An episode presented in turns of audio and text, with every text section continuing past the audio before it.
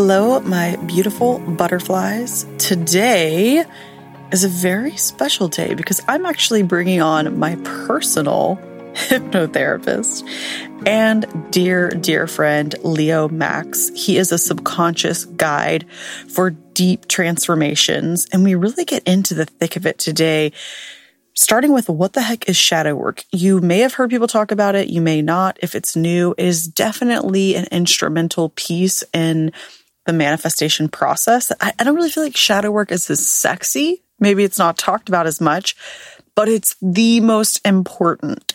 So we get into what is shadow work, inner child healing, and how to ultimately unlock the magic within us, tapping into our intuitive gifts, and we also really go into the interweavings of intrusive thoughts or anxious thoughts and how to really put our mind at ease once and for all. So there is so much juicy, juicy goodness, as Leo says, astral tea. You guys will get into Leo's tea party and what that means. It's all here.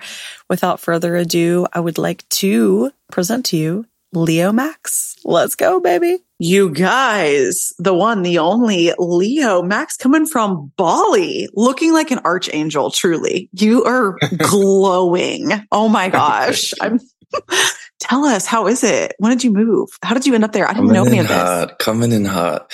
Yeah, it was sneaky. You know, I make moves under the radar that I'm like, I'm here. This is what I'm doing now. I like, Like, someone else I know a little bit. I do. I do that too. I'm like, like s- like some other people. Mhm. Yeah, I like to arrive and then let people know because we know anything can happen on the journey. It's like you set your course and it's like I'm not telling people until my feet are on soil because if this could go any direction. But I was living in Austin the last 2 years and I always knew it was temporary, building my business, building my inner world, being in my personal devotion, just working on my craft and working on me. And then I knew I was like, okay, but I can't live like a hermit forever. so I feel that. I knew I knew my wings were spreading soon. I didn't know where, I didn't know when. And I thought I was going to move to LA. And then Spirit was like, Bali. I was like, okay, let's do it. And then in a couple months, just closed all my timelines in the US and then moved. Oh, well, it suits you. And like, I don't even know anything about this journey yet, but it feels so perfect. I had a similar, right? When I knew I was leaving Nashville, I also thought I was going to move to LA. Was thinking about it because I, I wanted to be like nature, close to ocean. It's alluring. And then truly the universe was like, no, ma'am, you're not. And like a week later, I met Austin. And then I'm like, ah, I'm just going to stay and see how this goes. And then now we live in Florida. So I was perfectly redirected. Yeah, you've been playing ping pong too, I have. bebopping around. I've really You're been like, welcome to my new backyard. I'm leaving. I really did in Clarksville when I lived in the meadow. welcome to this place I gallivant and skip around every morning. Goodbye. we lived in that house for three months. Three months. And I, you know, I really knew that Austin was going to leave coaching at some point because I, I knew that in my mind's eye, but I didn't realize that we were literally only going to be in that house for three months. Yeah. I'm like, welcome to this beautiful home. Oh man, I, I hung pictures on every wall. I mean, I went Oh, all yeah. out and then All we just in. packed it up and hit the road. But we've landed. We- yeah. Yeah. Tell, tell us about your following your intuitive knowing. Cause everyone always asks me, they're like, how did you move to Florida? Just up and move. And I'm like, well, I just did it. How, how did it go for you? I want to hear a little more. I think the last couple years, I realized that I'm not driving this ship. Mm, I I don't need to be the one that makes these decisions. I need to be the one that listens to the decisions that are pretty much made mhm. if I'm truly listening. And that makes my life a lot easier and a lot more simple when you know I don't have to I don't have to make any of this work. It's already working. Right. So how I pared it down was, you know, after kind of swirling in that for a long time, I realized if I'm in my integrity and I'm listening, the next step will always be revealed. I think that there are many paths based on the level of integrity you live within. So maybe if I wasn't in a certain amount of integrity, I wouldn't have moved to Bali and that timeline exists parallel as well. Mm-hmm.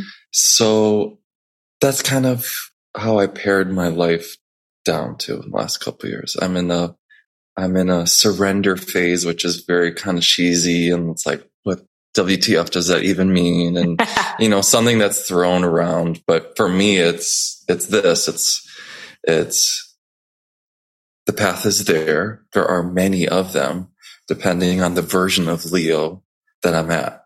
So mm-hmm. the only thing for me to do is work on myself, work and continue my path of checking in with what feels right. Mm-hmm. Does this, does this person need to be in my life? Does this substance need to be in my life? Does this food need to be in my life? Do I feel good when I leave having lunch with that person? Am I just letting that slip? Everything that you let slip, I was like, mm, no, I'm taking a magnifying lens to this. And I did that for two years and kept taking action on when I heard to do something. So that has been my practice. So beautiful. Such a beautiful practice. And I think the, the main thing that most of us don't do is create space and time to listen. Yeah. We're just so trying to control, trying to plan the next steps, trying to do all the things. But when we step back that's what I always tell people too whenever I do readings. There's no wrong answer. There's no bad. You know, right. as you know, everything is neutral. There are many paths that we can take. You're never failing. If you take one path and your ultimate path is over here, you're just going to keep getting redirected back to wherever it is that your higher self, God, whatever you believe wants you to be on. Right. So, yeah. And I feel that you're, I mean, you're so connected in so many ways. I guess explain to AGU as, as some new, we have some new spiritual folks, maybe some old spiritual folks, but um, yeah. curious, a curious bunch, which we are happy to have here. So, oh, yeah. Yeah. So it's a good, it's a fun place to be. So, um, you know, how, how would you describe your, you have beautiful energetic gifts. I have been a client of, of Leo's. So I have seen him at work. Um, but yeah, just take us through a little bit about what, you know, your, your, um, intuition, energetic gifts. You can take us back to childhood. Go wherever you want to go. I think I got truly lucky. And now that I'm a hypnotherapist and I get to hear all about everyone's childhood every day, it's like that's pretty much my job just to get into the nitty gritty of the dynamics of how people grew up and were raised. I'm like, wow, I have never been more grateful for the childhood and upbringing that I had. So I got lucky because I had two very spiritual parents and they were also scientists. So I got such a range and they really didn't push any direction either way. They were like, if you're a good person, if you do your homework and get good grades and you, you know, show up to life and you're respectful, go wherever, you know, go wherever you need to go mm. you know, hmm. spiritually, career, emotionally, partner wise, all of that. And yeah, I'm realizing how unique that truly is, you know, from both parents. And even when I really sat down and thought about it, my aunts and uncles, my grandparents, I was like, it's pretty wild to be honest to have a thumbs up, a green light from so many people in your life. Maybe that's why you're so good at holding space for people who need, you know, that support because you've experienced yeah. it and you can kind of guide them to that maybe? Definitely definitely. Yeah and of course every family's got stuff. So i was just like i had two older brothers. I was just the annoying rambunctious like bursting with energy third kid and I always, I always tell the story that when my mom was pregnant, well, first she was dreaming of lions. That's why my name is Leo. Mm. And she was praying, praying for a girl for her thirst child for her third child. And I was like, well, you're a half-ass prayer because you got a gay kid for your third child. I'm like, pray harder. You only got halfway there. Half-ass prayers. Leo, you're the most beautiful man I've ever known. some, some wires got crossed.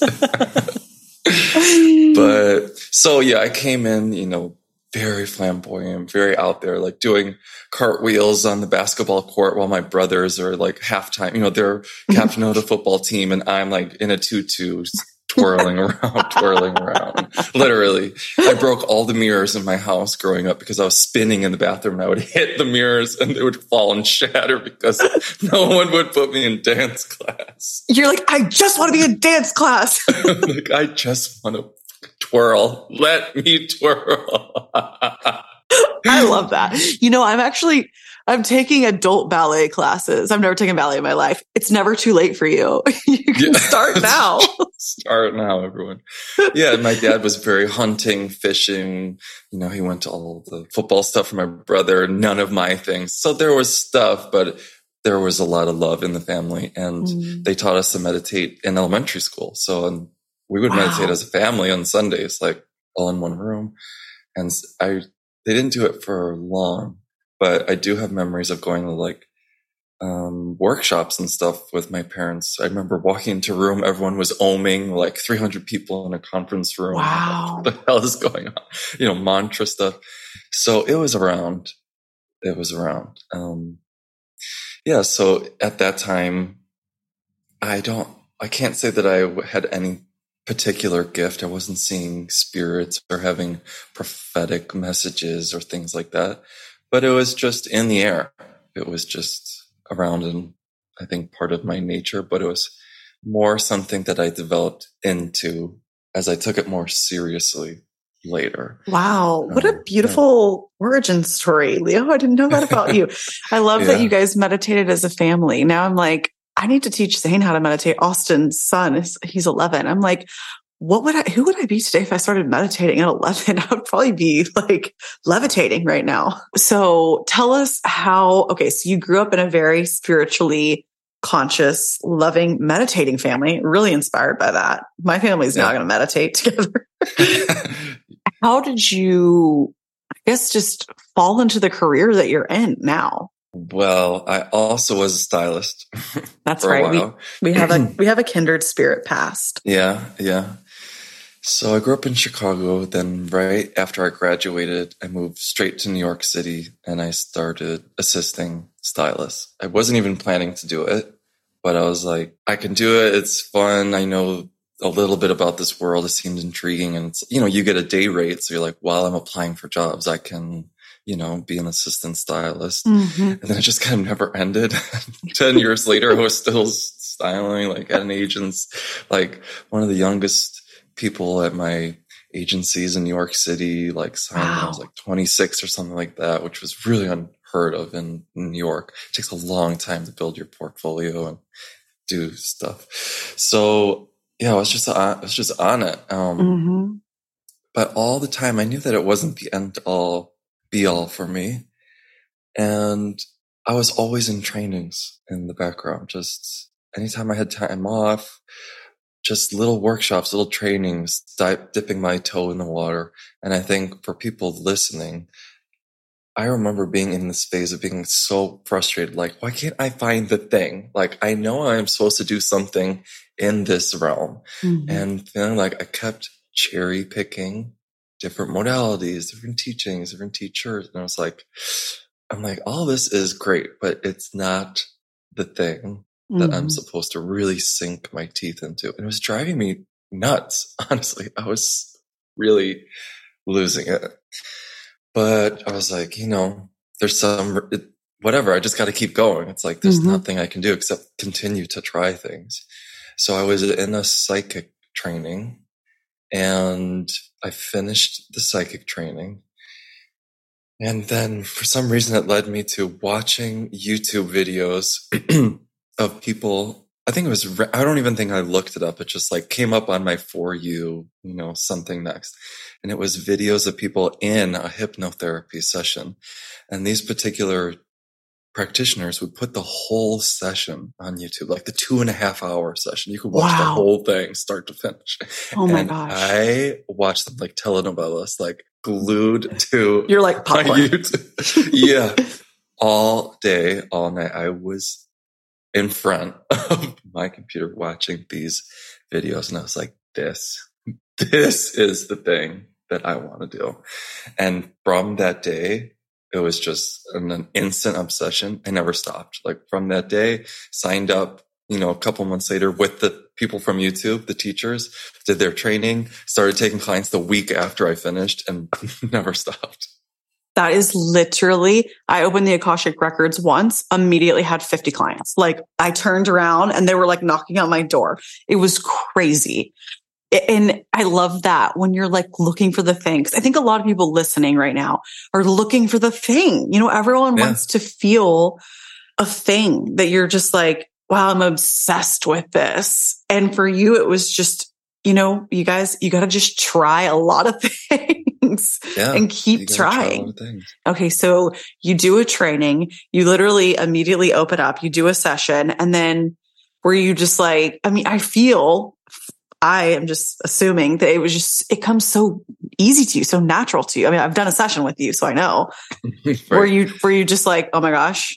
I mean, the first sessions I was shaking, like my, my hands were trembling. I was so nervous, but I think that's a good message for people. It's like, even if something is fully for you, it doesn't mean you're gonna, it's gonna be smooth or easy or you're gonna be good at it in the beginning or not be nervous. Like I was still absolutely terrified. I'm like, are they in trance? Are they not in trance? Are they going to open their eyes? Like, are they going to come out of it? Is anything going to happen? Are they going to go anywhere? When I asked them to go back further, you know, like I didn't know what was going to happen. And I had all these expectations because I had been watching hundreds of hours of these clips. So in my head, I'm like, my session must be as monumental as the ones I have been watching. Otherwise, I'm doing something wrong. Mm. And that's not true at all. So I make it seem, I think a good craftsman makes their craft look easy and hmm. fluid, mm. but that's only because, yeah, there's some personal um, fluidity from their personality and their soul essence and things like that. But really, it's from practice. Oh, absolutely. I was nervous. I was nervous the first first few readings like what if nothing comes through what if i can't give them the information what if i can't you know whatever and then every single time i opened them i was just I was just guided and I just followed it. You know, it's like, it is a good thing to know that you can be in the right place and also still feel scared yeah. or nervous. Ter- I was terrified. well, okay. So a lot of people here probably don't even know what happens in a hypnotherapy session. So mm-hmm. tell us, just tell us more. Tell us everything. First, people need to know that there's a lot of different styles of hypnotherapy. Like there are different styles of lots of things. So people might probably wondering like, what the heck does hypnotherapy have to do with spirituality and intuition and all of that? Cause immediately they don't feel like they're in the same room.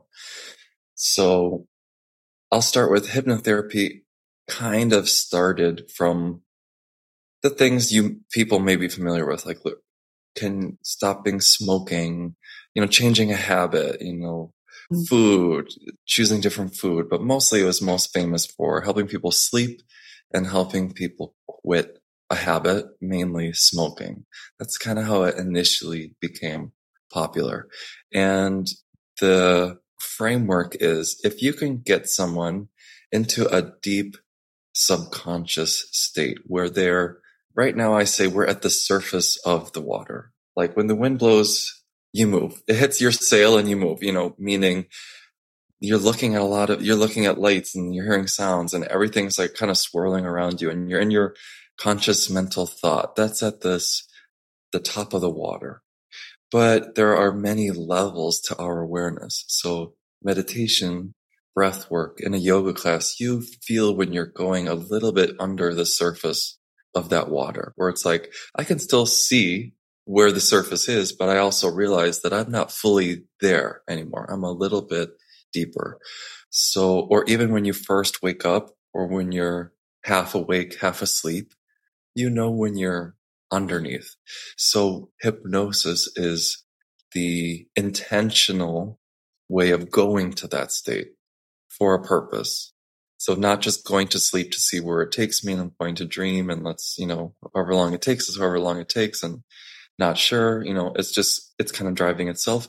Hypnosis is using a practitioner to deliberately go to that kind of middle point for the purpose of making a change in your life. And initially they would take people into that state and implant a suggestion. So let's say you wanted to make better healthy food choices. They drop you into that state and kind of give you suggestions. Like when you open the fridge, you want to choose the healthy food. You know what foods are good for you. You know what your body wants. It's a joy to select the food that nourishes you. You know, all these thoughts and beliefs and your mind, when you're in that deeper state, you're very receptive. We call it, you're very suggestible. So if people might know stage hypnosis, where people are pulled up on stage and they get people to do all sorts of crazy things, that's because they're in a suggestible state. And is that is that really real? I've never really seen. I mean, I haven't seen that in years. Yeah, it is real. Actually, there's a trick. You know, like a good hypnotist can scan an audience and they find the most, you know, trance susceptible person. And then mm-hmm. they pull that person on stage to convince everyone else. And mm-hmm. the convincing, you know, kind of puts people over the line and then they can get more people. So there's a lot of, you know, tricks to it. But to that first person that, you know, it is real. They're not acting, you know, they're, they're, they're in it. so they're the most suggestible person. that would probably be me, me in a crowd. Right. Squawking like a chicken on stage, whatever.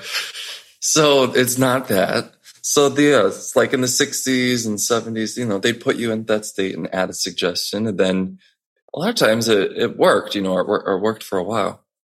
The problem is it did, it didn't address why the person was choosing a bad habit to begin with. Why mm. was I not treating myself well? Why was I constantly binge eating? Why was I chain smoking cigarettes when I know that this isn't good for me? So although it has an effect, that new belief does come in and it does make some changes. It's not sustainable. So the new, I would say, era of hypnosis is they're longer sessions because we're really investigating. It's like being investigative journalism in your mind. And all of your memories, thoughts, beliefs, they're all stored in the subconscious. So we go there. It's like the library of your life. We go into the library to pull out the books that have something to do with what you're looking to change. Mm-hmm. And then we dive into those stories or those memories to find when was the time that I didn't, when I first learned to not believe in myself, when I first learned that my body was the enemy or that food was the enemy, how did I learn that skinny was better? Where are those little traces? And we can find them with a practitioner. We can rewrite that story in a loving way and then put that book back on the shelf in your mind. And then it, your mind reads that story differently. Mm. That is exactly just to give you guys kind of an example because I did a session with Leo. He essentially took me in, went into a trance, but I'm I remember the experience. I think a lot of people are scared you're gonna like black out, like you know. Yeah, yeah, you're fully there. Yeah, I was gonna say, uh, is it normal for everyone? Remembers correct? That I remember. Most ninety five percent of people remember the whole thing. Yeah, yeah. Um, I was gonna say I, I, don't want to speak for everyone, but that in my experience, sure. I remembered, and you asked me, you were because I was releasing some limiting b- beliefs around. I've talked very openly around disordered eating and those belief systems that I had that were, you know, harming my body. And I, as soon as you asked me, like, when was the first time that you, you know, didn't feel good enough or you felt that you needed to diet or whatever, I immediately had a memory just resurfaced that I, I had re- remembered or thought of. And I mean, probably since it happened. And I was nine. And I remembered hearing like my mom talking about how she needed to go on a diet. And then I was like looking at myself in the mirror, like, oh, do I need to go on a diet? Like it was just the first time I'd ever looked at myself through that lens. And obviously, no shade to my mom. She did the best that she could for where she was at. But it was mm. just, I was highly impressionable. And that was the first time that was introduced. So then Leo and I kind of went back to that memory and we, we reworked it and, you know, forgave mom for saying that, you know, I couldn't be mad at anyone, right? No, no one meant any harm. And we, our brains will allow us to rewrite the narrative in a loving way so that that's not, that's no longer a trigger for me right. anymore. So I just want to provide an example for what, what you were saying. Yeah, that was perfect. Yeah it's good to have the re- an actual you know tangible example. Mm-hmm. but yeah i don't think people realize how malleable we are. We are our brains are neuroplastic. It can update. It wants to evolve. It wants to grow. Our spirit wants to expand. So when you're all on board together shifts and changes can happen very quickly at that deep level where you can actually move things around. I kind of the image that always comes to me is you know when you move apps on your phone first you have to like press and hold and then they all start to shake mm-hmm. and then you can rearrange them that's mm-hmm. what hypnotherapy is like but first you have to press and hold and be there and go down mm-hmm. and then everything becomes changeable and then you get to mm. reorder things in the way that works for you 100% i make so many software comparisons especially yeah. with like how our brain is literally a computer. I always tell people, yeah. The first thing is having awareness that one, we can change. Our brain is that neuroplastic, neuroplasticity. Say it one more time. mm-hmm. Yeah, it's neuroplastic. Neural, neuroplastic. My yeah. country is slide now. I'm like neural, neuroplastic.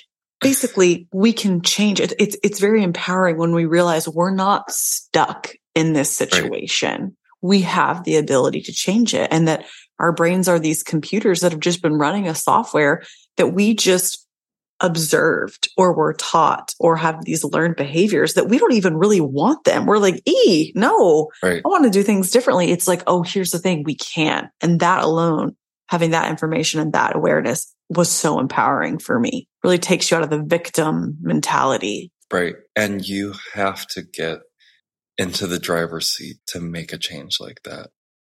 If the world is still the problem, if your ex is still the problem, if your parents are still the enemy, then you're still a victim in your own mind to your own mind, to your own self. They're not suffering, only you are. And it's a big switch. And that's one of the hardest corners to turn. You know, it sounds so easy me saying it, where we've all been in victim consciousness at some point.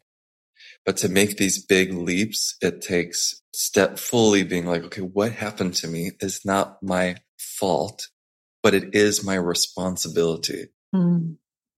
Being abused, being neglected, being left alone was not my fault. I did not deserve that. But now it's my responsibility to do something with it and put the pointed finger down because obviously that hasn't gotten me very far. So I need to try something else. So the tagline in hypnotherapy is it's never too late to have a happy childhood. which I, I always love that. loved. That always stuck with me. And that's not in a bypassy kind of way. We're not like, oh, everything was hunky dory, just put an affirmation on top of it and you'll be fine. I'm loved. I'm beautiful. I'm amazing. It's like, I always say, you can't put lipstick on a pig. It's like your affirmations, your mirror work, all that stuff is wonderful. Once you have gone into these, I call it shadow work, these shadows, these memories, these aspects that we run and hide and neglect. It has to be a two part process. All the manifestation work has nothing to grip into, it doesn't have roots to ground into if there are still all these memories and all these inner parts, these inner children running rampant with a lot of things to say and they're still hurt. Oh, I know. I'm I'm so I'm so into inner child. Like I, I think about my inner child now every single day. And that's that's that was a kind of a later in my spiritual journey practice. But could you explain a little bit of the inner child, how that comes into play in your sessions? Yeah. Basically, when something happens to you in your life that is more than you can process, a version of you is formed to hold the excess emotions and energy. So let's say, yeah, you were as a little kid, your parents were always late they never picked you up on time and you were the, always the one sitting alone, you know, just waiting for someone to pick you up and you didn't have a phone and it was sad and lonely. Aww. Let's say that's the example. In that moment, you're a kid. You don't have the tools to process that you're really sad. So that version of you remains sad until those memories get a moment to be expressed and have their moment and be felt and heard. So time doesn't heal anything. Just because we have moved on and grown up and evolved doesn't mean that that little girl still isn't there waiting for mom to pick her up on the playground. Mm-hmm. She probably is still there unless there has been a moment in your life where that's been able to be expressed. And it doesn't always have to be so direct, like going to this memory. You know, like it could happen in a yoga class as you're holding a pose, you know, like your hips could just open and all this emotion and energy just releases from your body. And, you know, it could come through that way somatically. It could come through in a breathwork class. It could come through as you're just riding a bike and just like you have an instant download, insight moment. You know, like there's many ways to do this. It could be through dancing, tapping, shaking, you know, like doesn't always have to be like, I am six, you know, this is what happened to me. Right, right, right. there's a lot of outlets to move energy through the system. My, it's just my practices. I like to know what is the memory? Where did this come from? How did this come to be? So that's why I love hypnotherapy because you leave with a lot of clarity. You know how something started.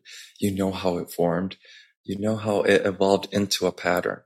You get to be like, oh, from that moment, always being left, I realized that I couldn't trust adults. I realized that I wasn't safe being vulnerable. I realized that I couldn't rely on people. And now I can track how that went into my relationships, the type of friendships that I formed, always having like a piece of glass between me and people. Because deep down, I didn't trust that they could show up for me because that wasn't my experience. I wasn't safe being vulnerable as a kid. Mm. So why would you, that switch doesn't just turn on overnight when you go into a relationship. Even if you're with the most loving, beautiful, wonderful partner, if all these things are sitting there deep down, you're not going to just be like, okay, yeah, like I'm an open book here we go. Let's dive into this big love. I'm totally available to be vulnerable and open. It's like it doesn't happen like that. We're hesitant. Our mind, our subconscious mind remembers everything. So when it tracks something as dangerous, and for that person, love could be dangerous because it wasn't safe to fully be loved as that child.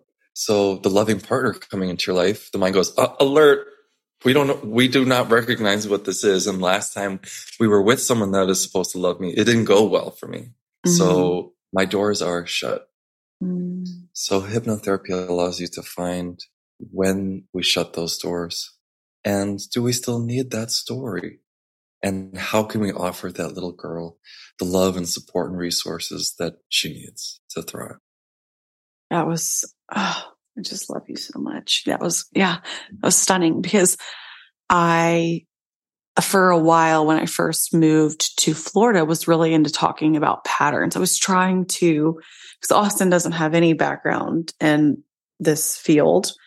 Obviously, the athlete, you know, he was like into visualization. Like he can go there on some things with me. Some things are just outside of his, his wheelhouse. But I kept saying like, a good way for people to recognize this is when you're experiencing, you know, the same argument over and over, or you're experiencing the same type of person coming into your life over and over. You know, even with Austin, I would be like, you know, was there a scenario where like around, you know, some stuff like limiting beliefs around money for him? you know there was there was a lot of scarcity that was modeled for him and so he didn't even know there was another way a lot of times we don't know there's even another way of thinking because that's all that has been modeled to us but yeah. if we can tap into that subconscious mind then we can we can change the story you know it's just most people don't even know they can change the story one um two right. I would love for you to share a little on maybe um, if you have an example around like money or limiting beliefs or how hypnotherapy comes in there because that's that was another one that was requested so i'd be curious to hear your insight oh, yeah. there yeah i work with money a, a lot just because when you really think about it we haven't had many generations where you could make money. Like most of us most of us came from just salt of the earth farmers workers like the number of people that come from quote old money is so small.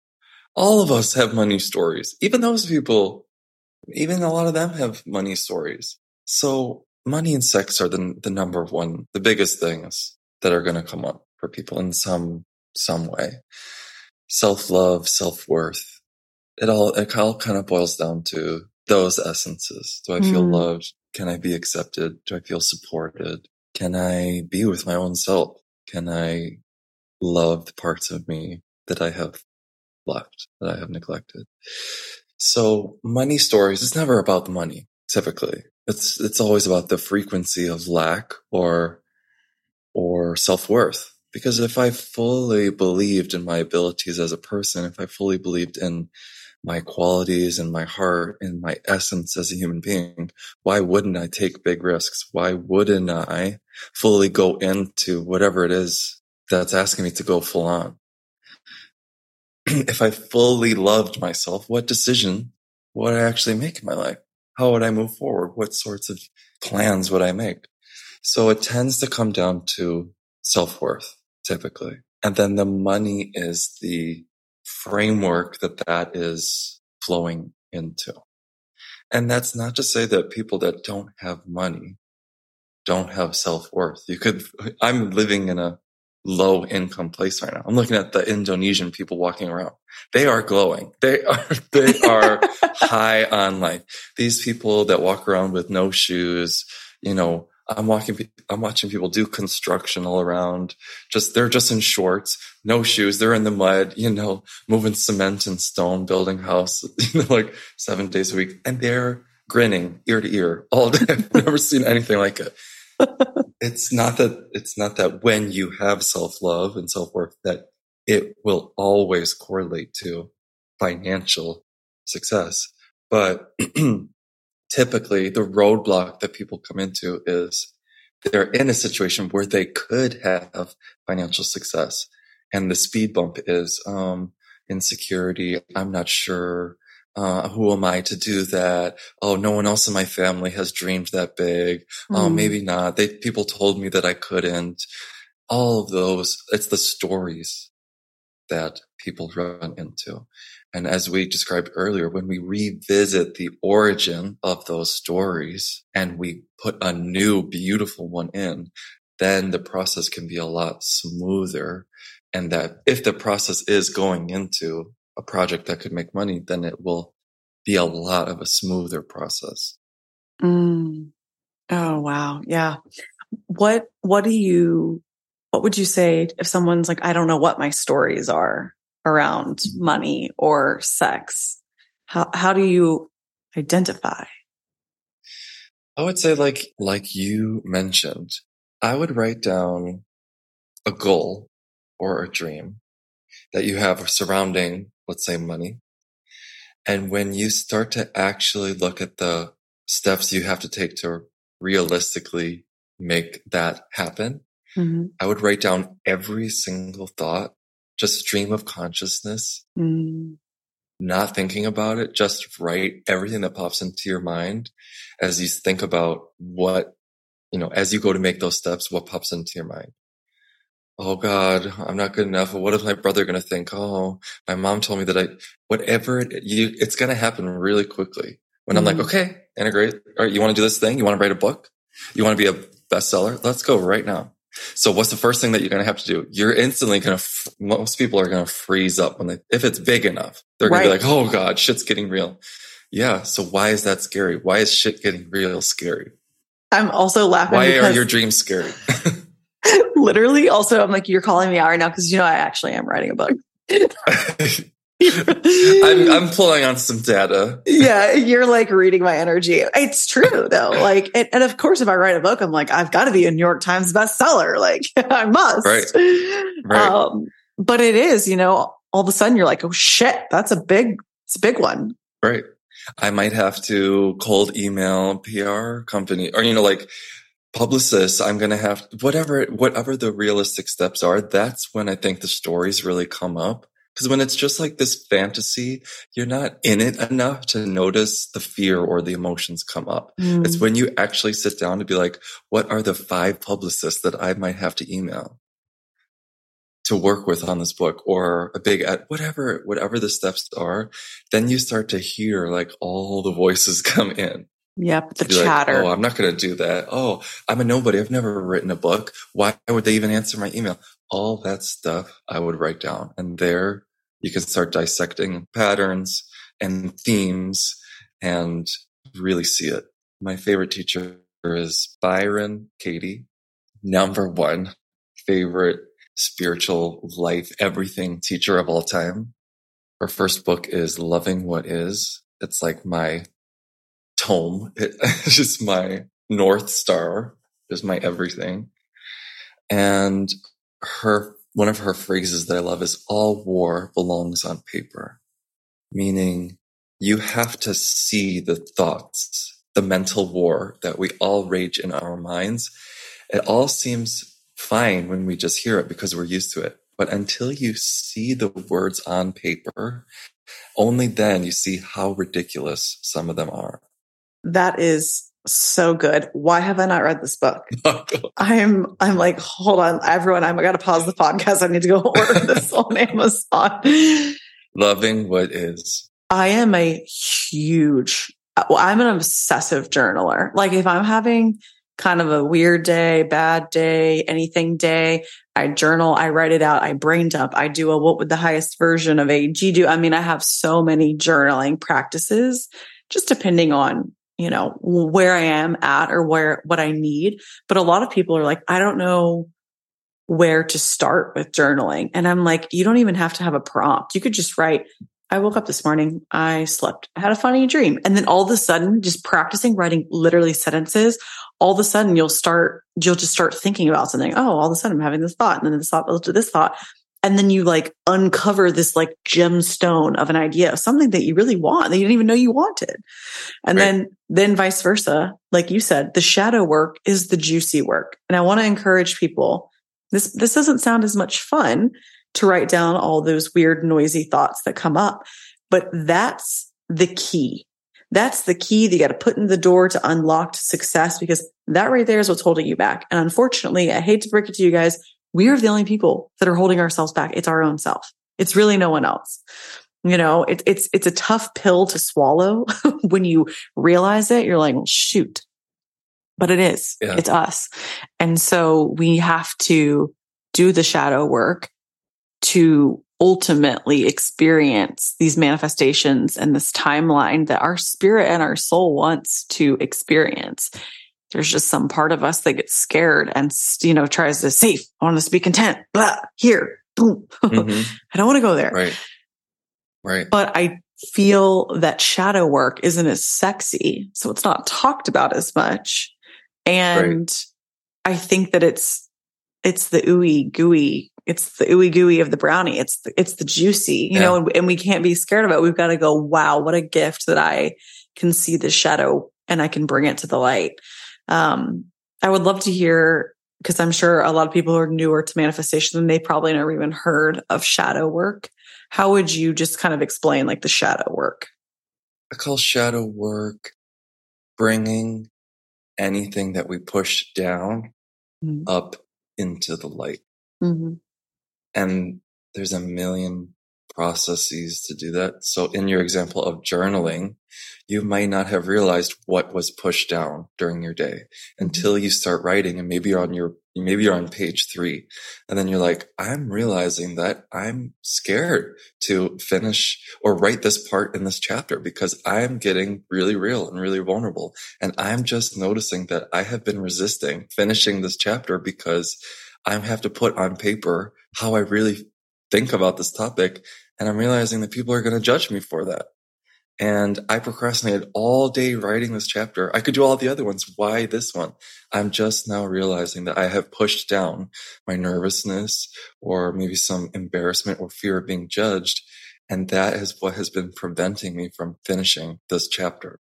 Mm. So that would be an example of I have used the tool of journaling to illuminate something that I pushed down subconsciously. And it's truly wild how much I feel like journaling is like doing a long division problem. You know, you kind of start and you're like, mm, not really sure. There's like a lot of things, a lot of like ideas, a lot of swirly, curly cues happening. And then all of a sudden you get to the end of the page and you're like, what? That's actually okay that's a thought that I was having that that was actually what's bothering me. Cause sometimes I'll start writing. I'm like, why am I anxious right now? I have no clue. But then I'll start writing, writing, writing, writing. And then all of a sudden I'm like, of course, that makes so much sense. You know, my long division problem has been solved because I've gotten to the root of, right. of why this feeling is coming up. But oftentimes it's right. kind of like you said, we don't really give us time and space to listen and to allow it. Yeah, we usually just power through, you know, like, oh, I'll just do something else, I'll distract. You know, all of this happens so automatically. We're, we're not like pushing things down all day, like, oh, I don't want to think about this, goodbye. It all happens so fast, faster than you can even think. That's why Byron says, all war belongs on paper. Because even trying to figure it out in your own mind, mind to mind, it's gonna be 10 steps ahead of you. It's a supercomputer you being there, like us trying to figure things out in our own head is like writing with your left hand, your non-dominant hand, trying to like, you know, write a epic saga, you know, like trying to figure everything out, going against a super, you know, Tesla computer. It's like our conscious awareness is a tiny sliver. I always say that imagine your mind is a huge, beautiful mansion our conscious mind is the broom closet. Every mm-hmm. other room in the mansion is another part of your subconscious. Mm-hmm. Take a walk. There's lots to see. there are many rooms filled with memories, experiences, soul experiences, human, everything. They're all, take a look at the drapes. What art is on the wall? What relics from the past are there? Trying to figure things out in the broom closet is only going to take you so far. We gotta expand. I love your analogies. That's such a good one. It's so true Steal because that one. yeah, well, I'll credit you always. um, it is our brain is is always trying to that's i did an episode on like is this my anxiety or an intrusive thought or versus intuition you know because right. our brain is a trickster it's a little sneaky sometimes mm-hmm. can, right. can really convince us into we're like now hold up wait a minute i would love your take on i always say if there's a lot of chatter or explanation that I know that's not my intuition, you know, giving me a story, giving me an excuse right. and a reason. Do you right. have any tips or takeaways for people that maybe struggle with anxious thoughts or intrusive thoughts and how to come back to just consciousness? Yeah. I like the writing exercises again, mm-hmm. writing them. And I think that in general, we tend to run from the intrusive thoughts, which is like, where are you running, girl? Where are you going? Like, where? Where, where? You, you think you can hide from your intrusive thoughts? Good luck. So the only other option is to invite them to tea. Mm. Byron Katie says, you can't drop a thought. A thought drops you when it has been met with understanding. Oh, love that. So it's like a little flying visitor that comes in. If it flies in every single day, it's going to keep coming until open the door, sit down for a while. Mm. How are you? Nice to meet you. I'm Leo. Hello, self deprecation. Let's talk. Yeah. Let's talk. What would you like to say? And I write it down. And you can ask, is this my thought? Is this someone I know?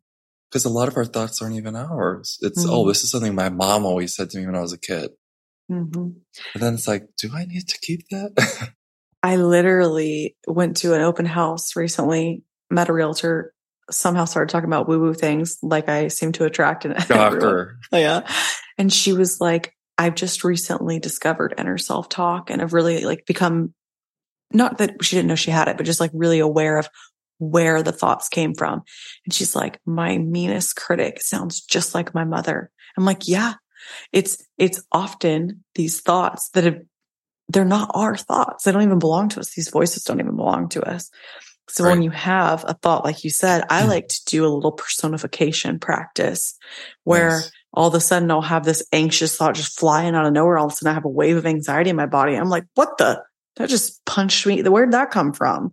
But I'll literally just go, okay, that's just what anxiety feels like. Okay, it's here. Like, do you need to show me something? Do you need to tell me something? You know, I just invite it to chat instead of I used to be like, oh my God, oh, I'm going to spiral. It's going to turn into a panic attack. You know, I tell people just like relax, allow it, communicate, you know, just the acceptance piece is all the thought needs. Like, okay, mm-hmm. we, we accept it. The moment we become the observer, we can even move into that state of we're not going to allow ourselves to spiral. we are here. We are conscious let's chat, have a conversation, give it that personification. I kind of act like, you know, it's a person, you know, give it a name, anxiety. Hello, mister mm-hmm. whatever you want to call it, Alfonso. Yeah. What yeah. do you need from me? yeah. How can I, how can I help you today? Anxious Alfonso. anxious Alfonso. What's up? I don't know. I'm just thinking. Yeah, that's but, a good one. But mm-hmm. it's a good practice for people to think, okay, because like you said, I love that. Like you don't drop a thought, a thought drops you.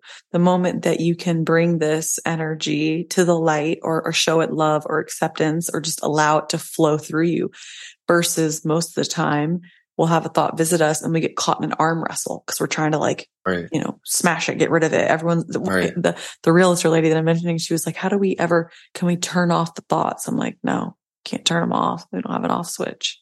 Get no off them. switch. Invite them to tea. I like that. Take a seat. Chamomile. what do you need? I mean, when you write them down, you get to realize, like, let's say it is something from your mom.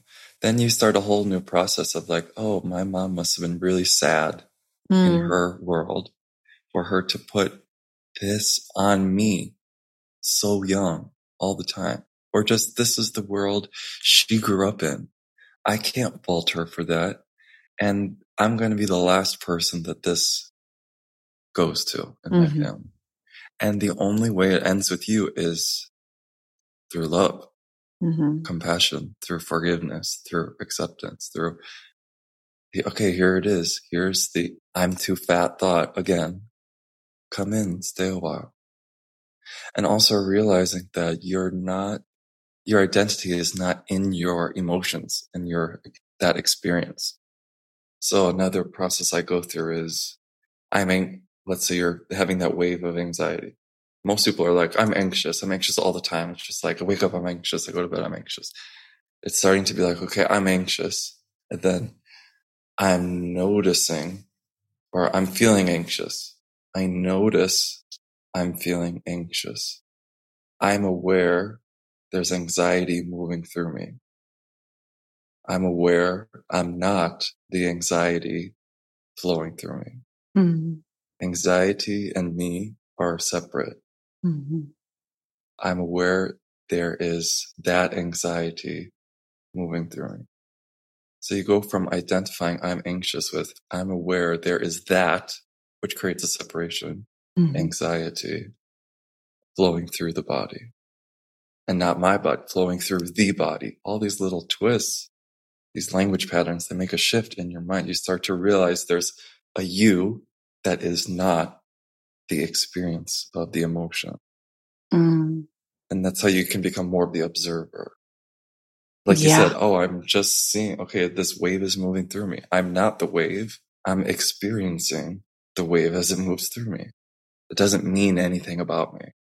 Right. Because I guess when people don't have the awareness that there is separation, that's how they get caught in the arm wrestle of, mm-hmm. right. you know, right. trying to suppress the emotion or, or what do you think the, the knee jerk reaction is? I think deep down people think that it means something about them. that I must have done something wrong, that I'm a bad person, tends to a lot of time correlate to some version of guilt. Like I must have deserved this. Mm. That's really deep down there for a lot, for a lot of us. That is that is that's that's deep. That's deep in a dark That's- hole. yeah. And here's the thing: if you work with Leo, he's going to shine a flashlight in that deep dark hole. I literally, I, I did joke. I'm like, who you going to call? Ghostbusters. If you got something going on that you don't know about, you're like, Leo's going to shine a light. and He's going to find it, and and such a beautifully calm manner too.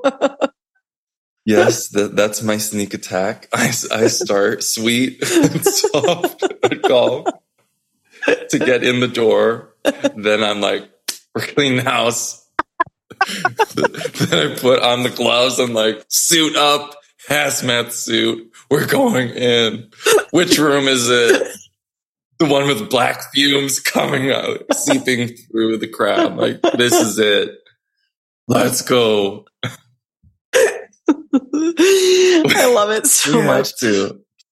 Yeah, we have it's to. Someone's got to go in that room. Someone ha- someone has to walk beside you. We can't go to those rooms on our own. That's the other thing I think people don't realize. We're just like we're in such an independent culture. We just think we should be able to do everything ourselves. It's not true. We're a collective species. We are mammals. We are community based creatures. You Mhm. are not supposed to go into that room solo. Let someone walk beside you. I wouldn't go in there without you. I'm like, I don't want to go in there. No thanks.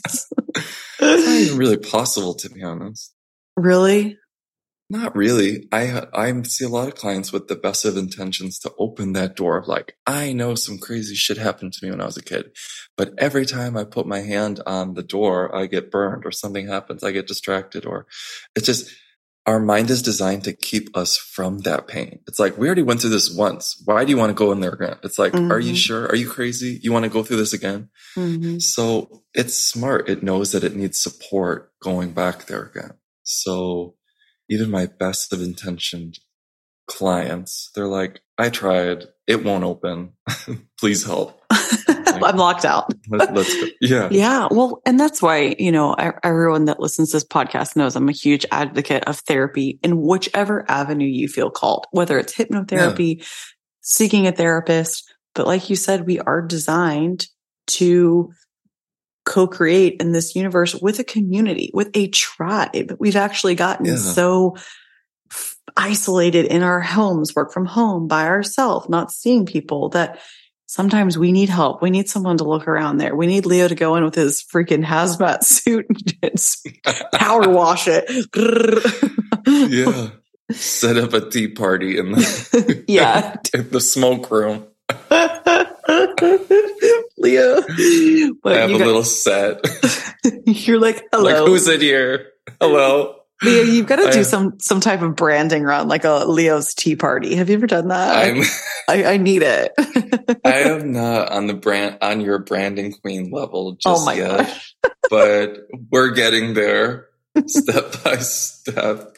Well, um, before I let you go, because I, I am going to let you go soon, but I just also want you in my presence forever. Um, if people are interested, and a lot of people are like, "How do I know I'm intuitive? Like I feel intuitive, Right, like right. how do I explore that?" I feel like you're just someone that's explored so much, so you know we would be honored to have some of your wisdom. I think in daily, everyday life, the best place to start is taking small action on the inspired, intuitive hints. Mhm. It truly is a muscle.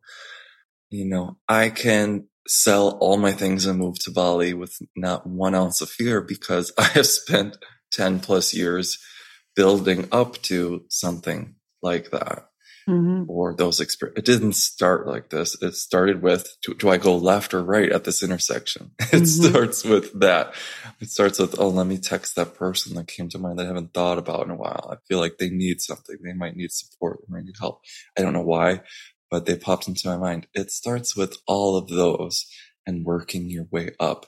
And then I say that things will start to enter your field that you are supposed to say yes to. Like, let's say it is a training or a workshop or you just your friends like, Hey, I'm going to this tarot reading workshop. in at the neighborhood yoga studio. It's like you just start to listen with a different ear. And even if it isn't like a 100% like this is what I'm supposed to do, it doesn't matter. It's just for the experience. Not everything needs to be the thing. It's just to broaden. It's just to, oh, what's over here? What's that like? What is this person like? You know, and even if you do do a modality it's not the thing. Still try. Everyone does it differently. So if you are drawn to Akashic records, but you got a reading and it didn't feel great, try other people. You know, like sometimes the, you need the contrast. Oh, I had a, like my first hypnotherapy session I received was a hot mess. It was I was like hanging off the couch. I was too tall for the couch. We were in front of these huge windows that were like 10 feet tall. It was so bright. I was like squinting and I was like facing this dry, and it was overcast. So it was that like gray, like blinding light. I'm six three, So I'm like hanging off this tiny couch and every, just like, the lady, she was like reading off of her notes. I'm just like, I could hear her turning the page. I'm like, this is. You're like, this is not, real. I'm not relaxed. I'm not in a trance. I'm, honestly, I'm, I'm not relaxed. I'm stressed out right now a little bit.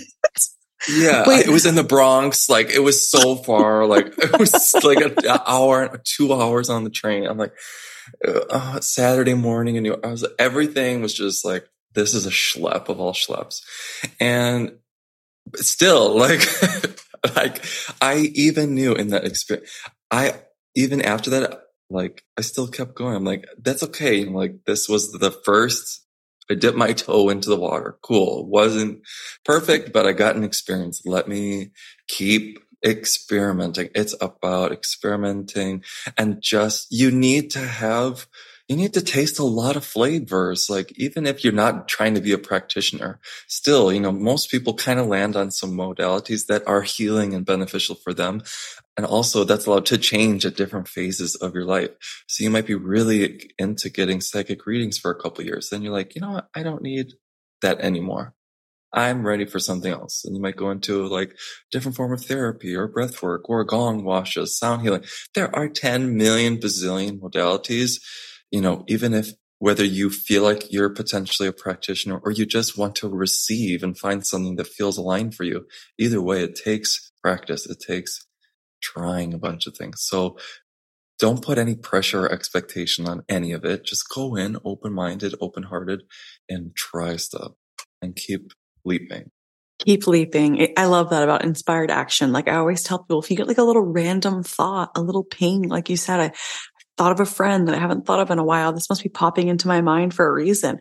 Reach out. You don't have to be weird. Just, Hey, how are you? You know, you don't have to yeah. explain just, and then they'll be like, Oh my gosh, I was just talking about, or, you know, then you start getting confirmation, validation. Okay. I'm on, I'm on the right path. I'm, you know, I'm listening and I, I get, I get confirmation now every day with things that I do. Cause I do, I've right. created kind of this language you know, mm-hmm. with, with the universe where I'm like speaking right. things out or show me a sign or, you know, whatever it is. But then I always get that confirmation as, as do you. That's how you know, like, okay, I'm going to move to Bali because we've, we've practiced a lot. So when we know it's a hell yes, we're like, okay, spirit, here we go. I'm just going to trust and I'm going to leap and I know I'm going to fly because right but it starts with the little small things. And when people invite you places or even if it's something outside of the normal, like go, you know, just go. like oh, you said, you have to get out of your comfort zone. Yeah. I've had some, I've had some terrible readings and I've had readings. I, I did go through a phase where I was obsessed with seeing psychics and mediums. And it's because finally I had one tell me, he's like, you're obsessed because you are one. You just right. don't really know how to, to, hone your craft. And I was like, right. I kind of remember being like, really? Wow. Like, but, but I, I kind of deep down, like I knew, but I was like, when he just said it, he was like, this is why you keep coming back. You need a mentor. you don't need to keep like coming here. Right. And I was like, okay, yeah. So, um, you know, I did, but I didn't ever think that I would be able to actually do readings for people. You know, like I always knew I had intuition and, and whatever, but, but then it's like you don't ever really know until you just literally, it stumble upon it or it, it's it's not planned or there's no way to know no you just getting on this ride and letting it take you somewhere but but like you said like i have had bad readings too but now i know in my readings because i'll see some you know, some really important people or celebrity people, I'm sure as do you. And there's people that like, I know one, how to be professional. I know, you know, what to say and Right, what not to say to keep things, you know, keep people from fixating on a future outcome or things that people have told me that I'm like, wish they never told me that, you know, like things that aren't really helpful. You know, Right. like I, I know that when someone sits with me, they leave feeling empowered. You know, when someone sits with you, they leave with clarity. You know, it's like you kind of know what Right. they're going to walk away from. But unfortunately, you know, we had to experience some situations that were a schlep. A schlep. It was a schlep. I'm like the Bronx at 9 a.m. on a Saturday in New York. I'm like, great, here we go.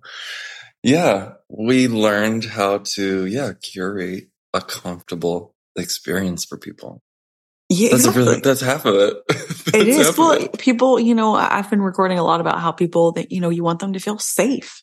Safety is our first, you know, it's our core foundation that we've got to create a safe space in order for people to feel comfortable exploring. Cause obviously you and I are the guides in the situation.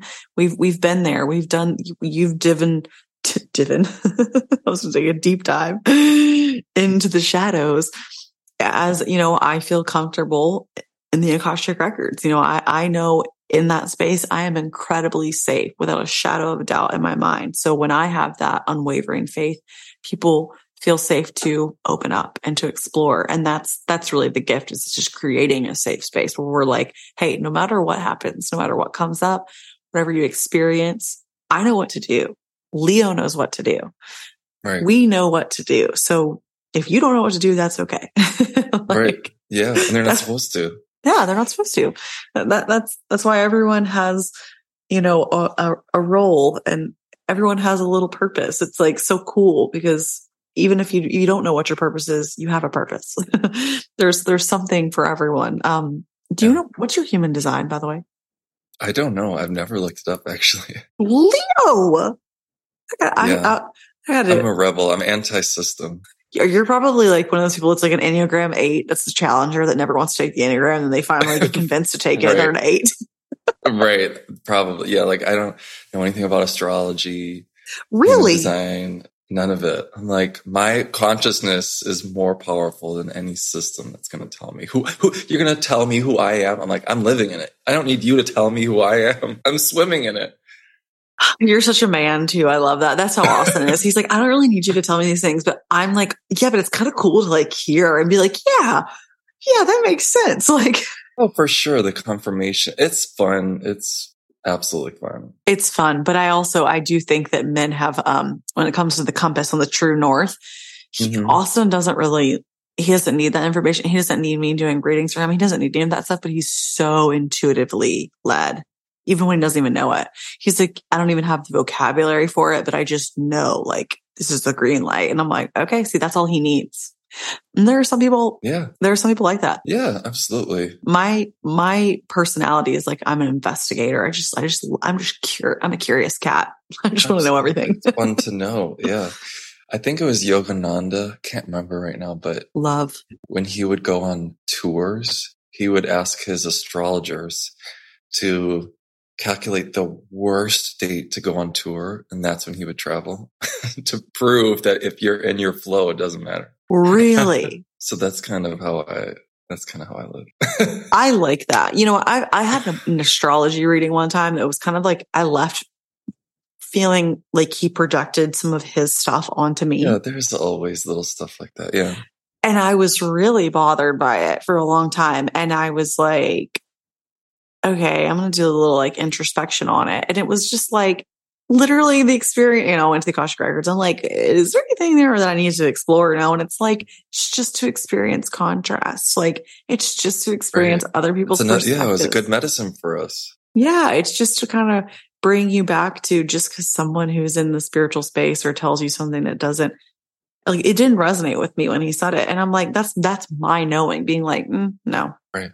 Like Right. we we don't have to, you know, blindly. I always tell people too with any astrology, human design, be curious, but also have a bit of discernment. You know, take take what resonate, leave mm-hmm. what leave what doesn't, because it's it's for fun. But when we start fixating on outcomes based off of it, it's like, okay, we got to take a step back. Yeah. definitely. And I'm just, I'm, I think one of my roles here is to just really empower people, Mm. you know, to realize that you are so much more powerful than you realize. And if you need a little support from system structures, guides, journeys, plant medicine, that's great. And in the end, it's still up to you. It's like gather the data and then sit with you with all the information. Mm. That's beautiful. Have you done plant medicine, by the way? We have, I just, Thanksgiving, I I did a one week, yeah, three nights with Mama Ayahuasca. Really? And yeah, Was it cool? it's a journey. She's no joke. I'll say that. See, yeah, it's it- you know what I I respect No joke. the heck out of you, but it's not for me. Yeah. It's not for me either. so you're like, are you like done after that? um, you know, like I have a feeling she'll call maybe once or twice more in my lifetime. But you know, like I have a lot of people in my world where like they go once a year, like it's their Thing. world, like it's that's their thing, Mhm. and it's that's not me. You know, like so I have s- so much respect for the people where it is their thing. Because it is not easy. It is Wow. not not easy. So Yeah. I haven't. I came back with just like so much reverence for people that are called to that path because that is a strong path, strong healing. Yeah. I like being I'm gonna I'm gonna my sober girl era right now. I don't know I don't know if you've seen, been following my journey, but first of my life, like no nothing, no no edibles, no not, Right. nothing, not even CBD. Like I am no alcohol, no nothing, no nothing, no nothing. I, I was even like I used to dabble microdose. Obviously, I did mushrooms, and that did not go well because I I took too much one time. Then you're you're done after that. then you're out. But I just am feeling so good and so clear right now that Yeah, yeah. there was a time where I was like really drawn to ayahuasca. I was like, oh, I would totally do that. And then I took mushrooms once and it was like so intense for like eight to 10 hours. It was just so long. I was just like, oh my, it's a journey. it's Yeah. such a journey. And you're just like, I just literally want to feel sober again. Like the whole time I was like, I just want to be sober right now. Like I, I also, I think that that's, I don't know. I have a lot of friends who work in the Akashic records too. And they're like, don't do it. You're too open. You're too sensitive. Like there are some people that maybe need to be cracked open. I'm like, listen, I already, yeah. I already been cracked open. I cracked. I cracked. I cracked. Okay. It has been cracked. I don't need a hammer. I do not need to add a hammer to this crack. I'm open. Yeah. But Wow. some people do need that. Some people that is their version, you know, so that's what I mean. Like it's a beautiful path for a lot of people. Oh yeah. Definitely. Yeah, and that's another thing. Like if you feel called, follow the call. Yeah, If you don't feel called, don't let anybody pressure you. That's how you know Right. we're here. We're here to experience all of things, and I do want to experience all the things. And you know what? Maybe in five, ten years, who knows? I, I told you, I'm a curious cat. I could feel the call, but for now, for now, she's in her sober, grounded area. Sobriety is the drug. Sobriety is the drug. It's not good, good. Because you don't drink, do you? I don't drink. No. Yeah. I uh a, you're in my dream like a year ago. This is so random, but you were in my dream. It was like a few months after my session and we were like dancing and hula hooping together in Austin. I was like, I just like know we would be friends. Like I'm just so sad there's this distance between us.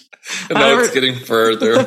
no, you're getting further away. I'm like, yeah, we were just like dance, like rave dancing and hula hooping. And I was just like with Leo. It was so random. Like I, I like, checks out. I'm like, that feels, yep. Mhm, That feels right. That feels good. That checks out. Well, Well, maybe Bali's in your future. I, I feel it is. I, I would love to go to Bali. I see it. hmm Wow.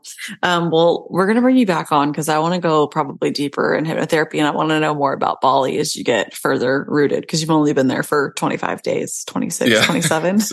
Yeah. I'm fresh. you're fresh, but you're glowing. So I know it's working. She's Um, doing her thing.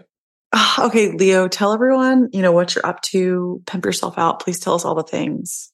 Yeah. I have recently finished my brand new website. Go check it out. Restorative hypnosis.com. And my Instagram is restorative hypnosis. That's where I'm usually mostly active, although I'm in a season of incredible inconsistency. It's okay. Honestly, I'm loving it.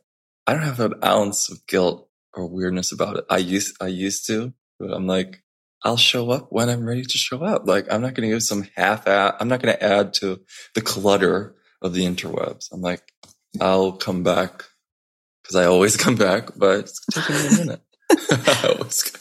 Listen, when I when I moved to Florida, I kind of lost my way for a bit on social media because I wanted to do more spiritual content. Fashion wasn't really lighting me up. I just I don't go like a week post like once a week. Like I mean, I just said I don't really have anything to say right now, so I'm just gonna sit down and shut up. yeah, it happens. Yeah, but your level of consistency. I look at your stuff and I'm like, I'm not worthy. I'm not worthy of all. I know how much effort, how many things, the editing and the filming and the, the out. I'm like, wow. It's a lot. This girl deserves an award. I'm like, some days I'm like, I think I do a lot. Then I look at your page and I'm like, I am a, a blimp. I am 1% in the ethers of what AG is plowing through. But it feels authentic. Like it doesn't have this underlying frequency of like, I gotta put this out, otherwise I'm behind. Like I, I know you probably more intimately than other people. I've had the, you know, pleasure of taking a peek inside the house. Mm-hmm, mm-hmm. And this truly is your genuine nature. Like this is you, like output, energy, high voltage, up and atom. So like, yeah, your social media reflects that and it's not me. So I'm just, I'm so in awe of oh. people that are on that flow. So keep doing it. Well, thank you for those beautiful words. I appreciate that. But also, yeah, I mean, that's, that's, that's your knowing is trusting that I show up when I show up. And that's, those are the, those are the interactions that move the needle versus you forcing it every single day. Like I tell people, I'm like, right. if you're showing up with the right energy, don't listen to the algorithm or all those things. Like, right. like Yogananda said, right. traveling at the worst dates based off of astrology. That's like, oh, don't post this time because it's a bad window of the algorithm. Right. No, if it's a great post, it's gonna, it's gonna, it's gonna hit. People are gonna share it. It's gonna reach the right person. Right. So anyways, I, I, I give you permission, Leo, to take your time and dance around barefoot in Bali. hula hoop. hula hoop. Hula hula hoop for me, please. I will. okay. Well, everyone check out Leo's page. I've done a session with him and I can personally say there is no one that I, I am being very protective of my audience, all of my babies at AGU. I'm not just going to send them into any you know, energy worker or hypnotherapist or anyone that I haven't personally sat with. So, so just know that, that bringing Leo on, he has our absolute AGU stamp of approval, blessing. He's, he's an angel. You've got to go, just go to his page just to look how beautiful he is. He looks like an archangel. So I know we're safe. we are surrounded. yes. He's like literally sitting right now in a window with like a sunbeam on him. Like he's like got a halo on. I'm like, perfect. and it's raining too. I'm like, not on me. not, not on me. Just sunshine. yeah. Sorry. No clouds over oh.